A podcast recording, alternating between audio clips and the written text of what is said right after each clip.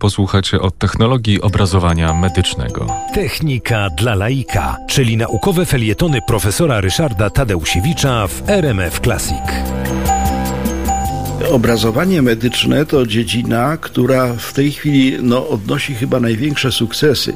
Y, najbardziej widoczne elementy inżynierii biomedycznej, jak się zjawiły w szpitalu czy jakiejś przychodni, to jest na przykład tomograf komputerowy, y, prawie wszędzie możemy napotkać ultrasonografy, y, w bardzo wielu miejscach stykamy się z magnetycznym rezonansem czy z metodami radioizotopowymi, czyli mówiąc krótko, narzędzia i urządzenia techniczne, które mają pomóc zajrzeć do wnętrza ciała człowieka, e, stały się w tym momencie po pierwsze dość dużą, bogatą e, ofertą techniki dla medycyny, ale z drugiej strony stały się też dla samej techniki ogromnym wyzwaniem, bo ciągle jeszcze odkrywamy i budujemy e, coraz nowe urządzenia tego typu.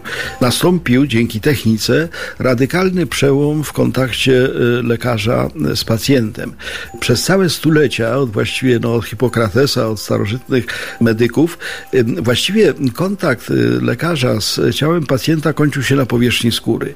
Lekarz mógł tego pacjenta oglądać, mógł go opłukiwać, mógł go osłuchiwać, natomiast to, co tam było w środku, y, praktycznie biorąc, było nie, nieosiągalne, niezauważalne dla tego lekarza, a przecież wiemy o tym, że y, istota większości chorób tkwi w tym, że coś tam się dzieje wewnątrz. Sekrety nauki odkrywa profesor Ryszard Tadeusiewicz. Rozwój techniki medycznej, bardzo różnych zresztą technik, doprowadził do tego, że w chwili obecnej ciało człowieka, pacjenta można traktować jako zupełnie no, przeźroczyste.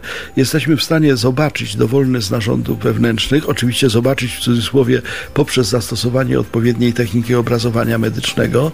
Możemy sprawdzić, czy kształty i rozmiary poszczególnych narządów odpowiadają temu, co można by było uznać za jakąś normę i na czym polega ewentualna deformacja będąca źródłem choroby. Jeśli następują jakieś zmiany, na przykład nowotworowe, czy w postaci wylewów krwawych czy jakichś innych zmian, y, to możemy je zlokalizować, a więc dokładnie możemy określić na przykład chirurgowi, w którym miejscu trzeba przeprowadzić operację mózgu, żeby y, usunąć złośliwego i niebezpiecznego guza. No i wreszcie, co jest szczególnie ciekawe, jesteśmy w stanie zobaczyć procesy, które zachodzą w tych narządach, bo to bardzo często tak bywa, że narząd wygląda zupełnie y, prawidłowo, pod względem budowy anatomicznej jest bez zarzutu, a tymczasem źle funkcjonuje. No i w związku z tym te rzeczy są możliwe do uzyskania. Zapraszam Państwa na kolejne pogadanki do kolejnych felietonów, w których będę po kolei próbował poszczególne metody obrazowania medycznego opowiedzieć. Każda z nich ma jakieś zalety i wady.